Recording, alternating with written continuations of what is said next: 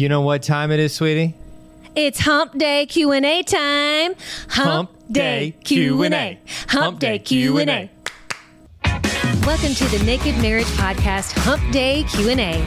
We love answering your questions, so every Wednesday we're dropping a special podcast episode focused on one of your questions. You can submit your own marriage-related question online at nakedmarriagepodcast.com or by sending us a message on Instagram at Dave and Ashley Willis.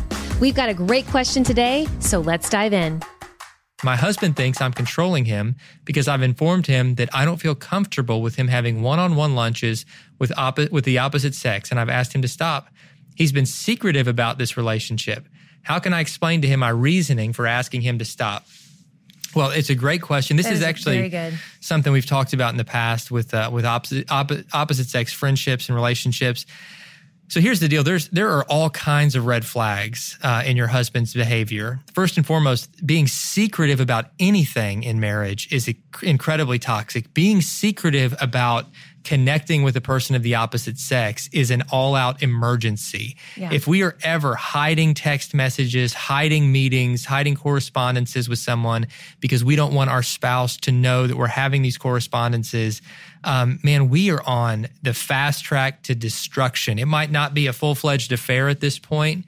Um, but it is so far out of bounds, and for him to be justifying it, for or for anyone to be justifying that kind of secretive um, one-on-one correspondence with someone of the opposite sex is so destructive. So you don't you say I don't know how to explain my reasoning to ask him to stop. Just have him tune into this and let me say it, dude. You are being a fool. You are being reckless and selfish, and you've got to cut off this this relationship. Um, now I know some people are in work situations where it's it's a little more complicated because your your work involves having to have one-on-one meetings with the opposite sex. This isn't like a discretionary thing. This isn't a you're going out of your way to have lunches and coffees with someone. It's like you're you're having to meet with clients. Um, that's a that's a different kind of scenario. But even still, I think that when we're around someone of the opposite sex in any kind of one-on-one setting, we have to be beyond reproach. We have to make sure there's multiple levels of accountability. We have to make sure that we're putting ourselves in a position where we can't be tempted or talked about, where we're making sure that we're protecting the sacredness of our marriage and showing respect to our spouse and also showing respect to this person of the opposite sex, whether they're married or not, just so that no boundaries are crossed. Uh, and and I think that this is one thing that really separates a healthy marriage from an unhealthy one. And a healthy marriage, people are so mindful of these things and saying, I, I don't want to have any correspondence you don't know about. I don't want to meet with people um, of the opposite sex unless it's an absolute necessity for work. And even then, I want to make sure that it's done in a way that is, um, a, you know, there's a lot of accountability there and visibility there.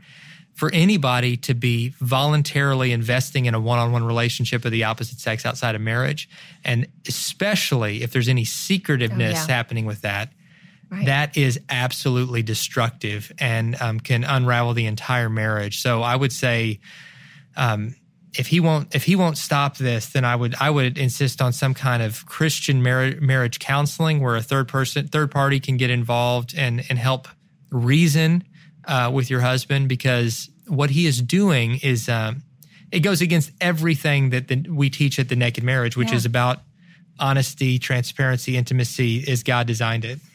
You know, absolutely. And I think I, you know, she asked specifically, how can I explain to him my reasoning for asking him to stop?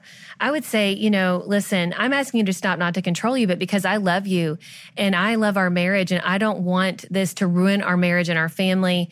I, I want to fight for our marriage. And I see this as a huge red flag because, you know, you're wanting to be secretive about these conversations. And I feel like you're giving this lady a piece of your heart that really I want to have because I want to have your whole heart.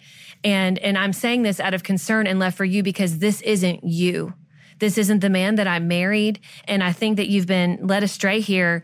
And I'm giving you the benefit of the doubt and and, and hoping that nothing's happened so far. But I I want you, I want all of you, and not to control you, but to love you wholly, and um, holy being W H O L L Y, and and and just being there for you in every way, and just making sure that you don't fall into something that I know you never probably set out to fall into.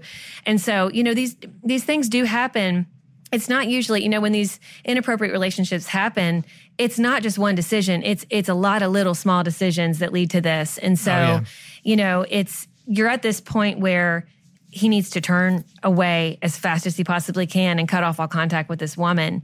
And so I do hope that he tunes into this. We're saying this out of love too, because let me tell you, any of us can fall for this any yeah. of us can any fall for this temptation. And that's why we have to be so vigilant. We're not saying this as ju- as as being judgmental.